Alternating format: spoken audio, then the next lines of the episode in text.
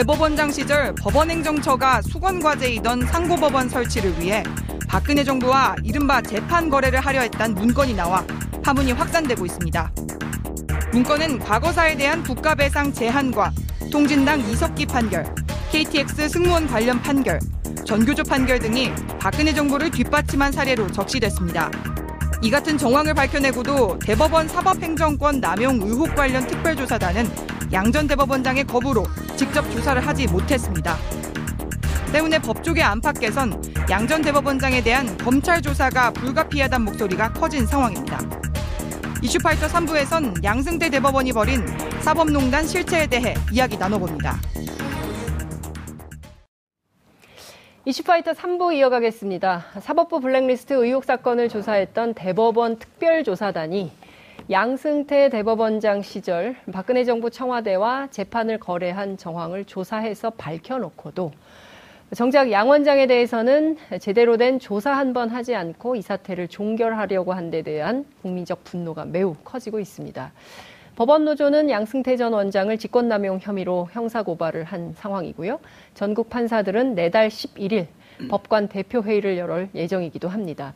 김명수 대법원장은 수사 의뢰 등 모든 조치를 고려하겠다 이렇게 밝히고 나서서 사법부가 검찰 수사를 받게 된 그야말로 초유의 사태를 목전에 두고 있습니다. 이 문제 오늘은 이재화 변호사님 모시고 자세하게 짚어보겠습니다. 어서 오십시오. 네, 안녕하세요. 세상에 이런 일이 있을 수 있습니까? 그 저는 이미 네. 얘기는 했죠. 네. 상고 결국은 상고 법원을 무리하게 추진을 하려다가 네. 그 작년부터 이 말씀하셨어요. 상고 어, 부분. 작년뿐만 아니라 네. 2014년도에 상고법원을 양승태 대법원장이 아. 그러니까 그 무리하게 추진했죠. 거기에 제가 또 전면적으로 예.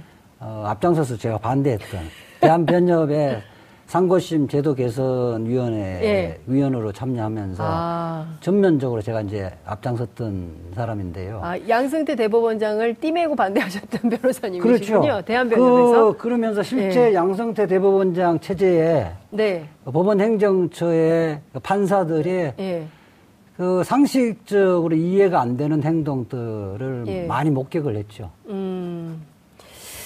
자, 재판의 독립 없이는 법원이 결코 그 사명을 완수할 수 없고 민주주의도 존속할 수 없음을 저는 확신합니다. 누구 말이게요? 양성태 대법원장 취임사 때 한 말인데. 그러니까요. 그런데 아, 참 이 완전히 이렇게 두 얼굴의 사나이 아닙니까? 그러니까 실제 내부에 들어가면요. 예. 그러니까 상고법원을 판사들 주말에 예. 각 지방법원을 돌아 그 돌면서 네. 그 단합 대회를 했거든요. 아. 그러면서 등산 등산을 좋아하니까 예. 등산 가면서 예. 상고법원 플랜카드를 걸고 등산을 합니다. 아니, 정말요? 판사들 판사들 데리고 판사들 데리고 예. 상고법원 아. 플랜카드 들고 산에 뭐 등산객들 보라고요? 예. 등산 그러니까 그래서 야, 양성태 대법원 1인 시위를 하지. 어, 양성태 대법원장 예. 시절에 네. 그, 그 판사들의 술, 술자리 가면 네. 기성전 상고법원입니다. 아, 구- 그 술자리 구호가 예, 기성전 상고법원. 모든 것은 상고법원을 시작해서 상고법원을 결론 나요. 자, 그런데요. 음. 저희 시청자분들께서 상고법원이 뭔데 그렇게 양승태 대법원장이 이렇게 명운을 걸고 등산 갈 때 플랜카드 걸고 기승전 상고법원 이러면서 네. 저 뒤풀이 술자리를 하고 말이죠.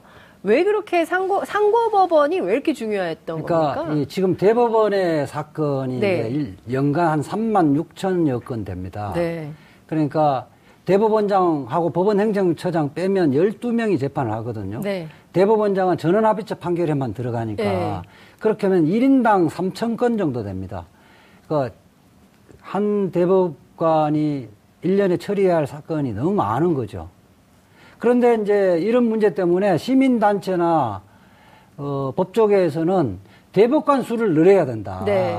그렇게 해서 국민들의 제대로 된 그, 막, 재판받을 권리를 보장해야 된다고 했는데, 음. 그러니까 대법원에서는 대법관 늘리면 권위가 떨어진다. 대법관이 권위가 떨어진다고 해서 네. 그 방법을 고등법원과 대법원 사이에 네. 별도의 상고심을 담당하는 상고법원을 만들어서 음. 거기에서 한 99%를 처리를 네. 하고 네. 대법원은 그 중에 정책적 판단이 필요한 부분에 주요 사건만 처리하겠다. 음흠. 그리고 대법관은 현재 13, 14명을 그대로 두고 네. 그렇게 하겠다고 추- 무리하게 추진한 겁니다. 음. 그 저는 이해할 수가 없는데요. 어찌됐든 지금 양승태 대법원장 시절에 벌어진 무수한 사건들이 있는데 이 무수한 사건들이 다 그 상고법원을 하기 위한 일이었다는 것도 좀 이해하기가 어려워요. 그렇죠. 예. 그러니까 통상적으로 이, 지금 이제 1, 2심에서 네. 어, 주요 사건 1, 2심에서 어, 무죄 판결. 예, 무죄나든지 예. 아니면 결론 나지만 예. 대법원에서 특별한 사정이 없는 한 그대로 가잖아요. 예, 그대로 가죠. 예. 그대로 갔는데 지금 언론에서 보도됐던 네. 뭐 상고법원 추진하면서 음. 박근혜 대통령 만나면서 딜을 이른바 거래를 했다는 예. 어, 의혹을 받고 있는 거. 예. 거기 보면 다 이상한 판결이에요. 음. 다 이상한 판결이다. 예. 예컨대 네. 통상임금과 관련된 판결. 네. 이런 부분도 하고심 판결을 뒤집었는데 음. 뒤집은 것도 종전의 대법원 판례와 달리 네. 신의칙을 이유로 뒤집었고요. 음. 그 다음에 기성회비 국공립학교 네, 국공립대학 기성회 기성회비 반환 같은 사건. 경우는 1, 2심에서 다 원고들이 승소했거든요. 예. 그것도 이상한 판결했고 예. KTX 승문 그러니까요. 해고 사건도 예. 1, 이렇게 2심 다 실질적으로 네. 그 여승무원들. 감독청을 보면 코레일이다. 네. 코레일이 실제하고 어, 고용 관계가 있다고 판단했는데 이상한 판결을 해버린 거예요. 그러니까요. 그런 거 보니까 이제 나중에 이 문건을 그러니까 보고서를 보니까 네. 이 부분은 이 부분은 우리가 이렇게 해줬다. 음흠. 그렇게 생색내면서 상고부원하고 맞바꾸려고 그랬던 거예요. 네. 지금 보면 분야별로 정리도 굉장히 잘 해놨어요. 음. 그러니까 합리적 범위 내에서 과거사 정립이 필요한 것은 국가배상 제한 같은 판결들. 예. 그 다음에 자유민주주의 수호와 사회적 안정을 고려한 판결. 예. 이것은 이석기 통합진보당 예. 의원 사건. 그 다음에 원세훈 재판. 그 다음에 이제 김지, 김기종 씨 사건. 그, 예. 저, 미국 대사 네, 사건이죠. 테러, 테러, 테러 사건이죠. 네. 그 다음에 앞서 말씀 주신 통상임금 사건, 그 다음에 그 국공립대학 기성비, 기성회비에 반환 사건은 국가 경제 발전을 최우선에 염두에 둔 판결. 그러니까 그 다음에 파- KTX, 정리해고 철도노조 파업은 노동 개혁에 기여할 수 있는 판, 판결. 정교조 시국선언 사건은 교육 개혁의 초석이 될 수 있는 판결. 그러니까 이게 그러니까 재판부가 법리나 네. 법리를 갖고 판단한 것이 아니라 정치한 거죠, 정치. 그러니까요. 그러니까 이런 중요 사건을 그 법원 행정처에서 기획해서 네. 실질적으로 저는 대법관들에게 영향을 미쳤다고 음, 네. 봐요. 네. 결국은 아, 이. 보고서들을 보면요. 네. 다 대법원장을 염두에 두고 보고한 겁니다. 대법원장이 결국은 어, 대법관들에게 실질적으로 영향을 미치는 거거든요. 네. 통상임금 판결이라든지 이런 것들은 다 이제 전원합의체 판결로 간 거예요. 네. 그 소부에서 판결한 게 아니거든요. 음. 아니 그러면 그 이 변호사님 어떻습니까? 지금 그러니까 그 굉장히 정부에 기여한 느낌이 좀 들- 들어요. 굉장히 그러니까. 국가 발전에 이바지한 재판으로 느껴지거든요. 이 정리한 내용을 하면요. 보면. 사법부가 독립될 필요가 없고 네. 똑똑한 판사들로 할 수 없고 이거 공무원들 시키면 돼요. 어? 말잘 듣는 공무원 시켜서 아니, 왜 공무원 비하십니까? 공무원 말 잘, 비하시면 안 아니, 그러니까 공무원이라는 것은 행정부 소속이잖아요. 예. 행정부 소속 공무원 중에 예. 그 사법부 독립이 필요 없는 없는 거다. 거죠. 이렇게 하면서 어. 사법부 독립 요구할 이유도 없는 거다. 그렇기 네. 때문에 판사들이 전원회의 열어서 이 사실상 그 위헌이다. 예? 위헌뿐만이 아니고요. 네. 저는 그렇게 양성태 대법원장이 예. 지금 해방 이후에 사법부 독립을 위해서 노력했던 네. 법관들의 그 명예를 다 훼손시키고요. 음. 사법부를 그냥 청와대에 헌납해 버린 겁니다. 사법부를 네. 네. 근데 지금 어쨌든 양승태 대법원장이 제대로 된 조사 한 번 안 받은 거거든요. 그리고 거부해 버렸어요. 그래서 네. 자 우선 지금 시간이 많지 않아서 네. 콤팩트하게 제가 좀 예. 여쭤보면 우선 양승태 대법원장 구속 수사해야 된다는 요구가 있어요. 어떻게 보십니까? 지금 현재 보고서의 결론 말고 내용만 보면요. 네. 무수한 지금 범죄의 증거가 확보되어 있는 셈이죠. 음. 예컨대 파일 여러 개, 24,500개 파일을 네, 예. 증거인멸했거든요. 증거인멸죄고 네. 국제인권법학회 탈퇴 유도했잖아요. 예. 이거 직권남용죄 해당되는 거고요. 직권남용으로 구속 수사가 되냐 뭐 이런 얘기가 있어요. 아, 이거 지금 뭔 이게 저는 예. 최숙 최순실의 최순실. 국정농단 사건에 견 버금가는. 버금가는 예. 양성태의 사법부 농단 사건이라고 봐요. 양승태의 사법농단이. 네. 예. 그러니까 뭐 청와대 고를 통해서 재판에 영향을 미친 거 예. 이것만 하더라도요. 네. 이거 어마어마한 형을 선고해야 되지 않겠어요? 음. 그 김기춘 비서실장도 직권남용으로 구속됐고 블랙리스트 때문에 구속된 거죠. 예. 그리고 또 조윤선 예, 장관도 그렇죠, 그렇죠. 마찬가지 예. 아닙니까? 그러면 그에 준해서 양승태 전 대법원장도 구속 수사에서 재판 받아야 된다 이렇게 보시는 그렇죠. 거죠? 이제 구속 수사를 해야 되는데 우선 네. 이제 대법원장을 그리고 할 수- 판사들을 예. 검찰이 어, 뭐, 보- 조사 보고서 하나를 갖고 수사하기는 어려울 텐데 예. 저는 김명수 대법원장이 비상한 결단을 해서 예.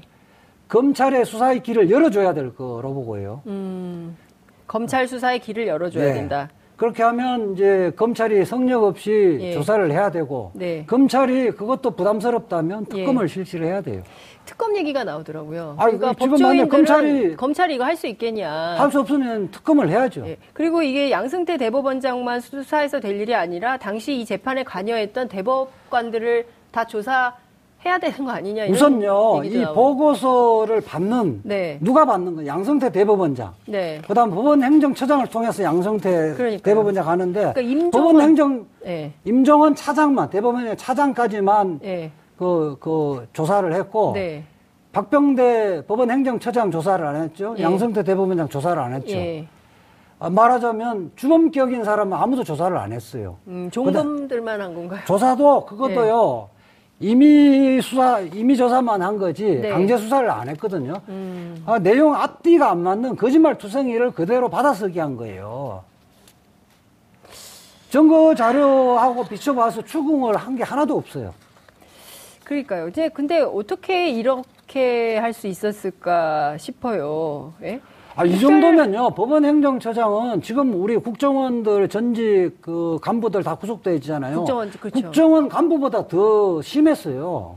아. 이게 지금 상고법원 반대하는 판사들 예. 이메일 다 몰래 들여다보고 그렇죠. 예. 주변에 평판 조사 다 하고 예.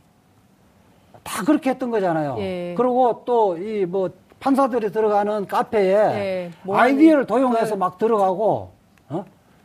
또 위장 판사들 위장해서 네. 음. 빼오는 것처럼 가정해서 정보 수집하고 네. 이거 뭐 국정원이 불법하는 것보다 더 심했으면 심했지. 음. 네. 더그 말하자면 뭐 이게 재난거의 재난거의 범위 내라고 도저히 할 수가 없는 거죠. 음. 지금 뭐 조사 보고서 두꺼운 분량의 그래, 조사 이게 보고서 조사 보고서, 이제 네. 예, 가지고 오셨는데 네. 이렇게 조사 보고서는 길게 했지만 실제로 이 조사의 조사를 받아야 되- 되는 당사자 네. 주범격에 대해서는 제대로 된 조사도 하지 않았기 때문에 예. 특검을 통해서 수사하는 게 맞다. 그렇죠. 예. 그나마 이제 삼차 특검을 하면 특검 법을 또 만들어야 되지 않습니까? 그렇죠. 뭐, 그 3차 조사 보고서는 예. 지난번과는 다행히 네. 그 파일의 구체적인 내용 부분은 비교적 충실하게 담았는데 네. 이게, 이게 물증이잖아요. 음. 물증을 갖고 당사자를 추궁을 해서 진실을 밝혀내지 못했다는 겁니다.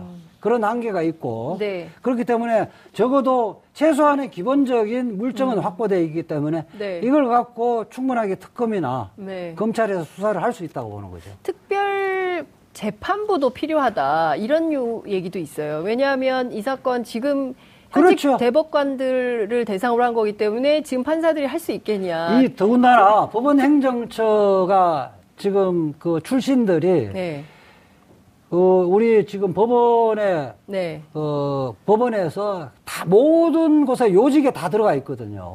음. 요직에 있는 형사부, 특히 네. 형사부에 법원 행정처 출신들이 다 들어가 있거든요. 예, 그러니까 소년급제한 사람 법원 행정처 발탁시켜서 훈련시켜서 요소에서 뭐 영장 전담부, 형사부, 주요 형사부 이런 데 파산부 네. 뭐 이런 데 다 들어가 있거든. 요 형사 수석 판사 이런 예. 거다 들어가 있거든요. 그러니까 특별 뭐 재판부도 그것도 법을 만들면 되는 거죠. 이것도 법을 만들어야 네. 되고 그럼 결국에 또 국회가 움직여야 될 텐데 네. 국회가 이 이게 사실상의 저는 이건 여야의 그 관계 없이 네. 이거는 뭐 나는 동의할 거로 봅니다. 아, 이 사법농단에 대해서는 예, 보수 진보와 관계없이 예. 그리고 그 정치적 득실이 없거든요. 예. 이거는 상권 분립이 훼손되느냐 예. 말하자면 정상화 시키느냐의 문제거든요. 예. 이거는 뭐 최순실 국정농단 이상으로 충격적인 거예요, 충격적인 거. 사실상의 사실은 사법개혁 뭐 주장은 많이 했습니다. 1990년대부터. 그리고 뭐 고위공직자 비리수사처 만들어서 해야 된다라는 얘기도 하고 뭐 수많은 의제는 많이 있었지만 이 정도로 양승태 대법원장의 사법농단의 현실이 다 드러난 마당에 그야말로 구체적인 사법 개혁의 출발을 좀 해야 되는 때가 아닌가. 그래요. 그 사법부 뭐 법만 법원- 만드는 것이 아니라 그러니까요. 결국은 인적 쇄신이 없으면 인적. 인적 청산이 없으면 안 되는 거고요. 예. 상고법원과 관련해서 내가 하나만 예를 예, 들면 예, 예. 제가 당사자니까 어, 법원행정처 주관을 해서 상고법원 공청회를 대법원이 그 주관해서 했었는데 음. 네. 평소에 이제 대학 동기가 고등부장 판사인데 대학 동기가 네. 점잖아요. 저한테 전화 한 번도 안 했는데 느닷없이 전화 왔어요. 야, 내가 반대하는 패널로 나가니까 아. 이런 이런 그는 다 해도 좋은데 상고법원이 위헌이라는 이야기는 좀 제발 해- 하- 하지 말아 달라 해서 왜 그러냐 그러니까 대법원장 싫어한다는 거예요. 그래서 저는 그 공청회 가서 일부러 더 위헌이라는 목소리를 더 크게 냈었는데 그러니까 그 다음에 이 예. 상고법원의 그 여론을 환기시키기 위해서 각 변호사들, 교수들 찍어서 주문 칼럼을, 칼럼을 주문하는 거예요. 네. 참, 그, 점잖고 평소에 전화도 안 하던 사람이 대법원장, 양승태 대법원장이 싫어하니까 네. 전화해서 일종의 에, 로비스트로 그렇죠. 전락한 거네요. 예, 아이, 국, 그 법원 네? 행정처는요, 네. 국회의원들 맨투맨 다 했어요. 맨투맨이요? 예, 상고법원을? 의원 입법을 했는데, 네. 지방법원 그 장은 네. 선관위원장이잖아요. 음. 선관위원장인데 그 산하 그 지역에 국회의원도 꼼짝을 못 하잖아요. 네. 음. 그래서 사실상 알겠습니다. 서명을 강요를 한 거예요. 그리고요, 네. 변호사님, 지금 특별조사단이 그 컴퓨터 조사에서 발견한 그 3만 5천 건 문건, 네. 그 중에서 410개가 어쨌든 사법행정 남용 우선 문건으로 분류, 분류가 된 거 아니에요? 사법행정 네, 네, 남용 네. 우선 네. 의심 문건. 네. 그냥 하라고 하면 안 되고, 의심 문건으로 분류가 됐는데, 요 내용 중에 세 건이 지금 공개가 됐다는 네, 네. 거고, 나머지에 대해서는 지금 공개가 하나도 안 되고 있는데, 우선 이 내용 전체를 좀 공개해야 되는 거 아닌가. 당연히 공개해야죠. 예. 뭐 지금은 뭐 지금 그 사법행정 예. 이 부분과 관련이 없어서 공개를 안 했다고 하는데 제목만 봐도요. 네. 굉장히 의심스럽거든요. 세월호 뭐 저 예컨대 네. 세월호에 그에서 그 사건을 어- 네. 어느 부서에 배치할 것인지 뭐 이런 내용이라든지 네. 뭐 어떻게 저 대통령의 정통성 문제 예. 이런 것까지도 사법부가 검토를 했는데 이거 말이 안 돼 이상하지 않습니까? 음. 그러니까요. 그 이상하기 짝이 없는 일들. 그 사실은 아 정말 전혀 생각할 수 없었던 것들. 그러니까 뭐 재판부를 갑자기 바꿔버린다든가 뭐 네. 이런 식의 등등의 행태들에 대해서는 당시에도 이상하다. 대법원이 그래도 대법원은 좀 다를 거야 라고 생각했는데 결국엔 대법원마저도 이상한 판결을 오히려 거꾸로 네. 해버려서 이상하다 이상하다 했는데 이제 그 내용이 오늘날 이렇게 다 확인이 된 이런 상황이 아닌가 그러니까 싶습니다. 이렇게 되어지면 네. 국민들이 네. 법원의 판결을 신뢰를 하겠습니까? 그러니까요. 법원 신뢰를 할 수 없는 상황이 됐기 때문에 어쨌든 6월 11일 전체 네. 판사회에서 어떤 결정이 나올지 그리고 어, 김영수 대법원장이 어떤 결정을 할지 지켜보도록 하겠습니다. 오늘 말씀 은 여기까지 듣겠습니다. 고맙습니다. 네, 감사합니다. 네, 5월 30일 수요일 장윤선의 이슈파이터 여기서 마무리하겠습니다. 오늘 명진 스님께서 어, 격하게 에, 말씀을 하셨는데요. 관련해서는 저희가 시청자 여러분들께 양해를 구한다는 말씀을 좀 드리겠습니다. 저희가 오늘 준비한 순서는 여기까지입니다. 아, 감사합니다. 내일 다시 찾아뵙겠습니다. 고맙습니다.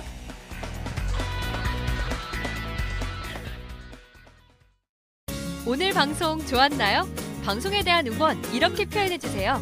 다운로드하기, 댓글 달기, 구독하기, 하트 주기. 더 좋은 방송을 위해 응원해주세요. 다운로드하기, 댓글 달기, 구독하기, 하트 주기. 기억하셨죠?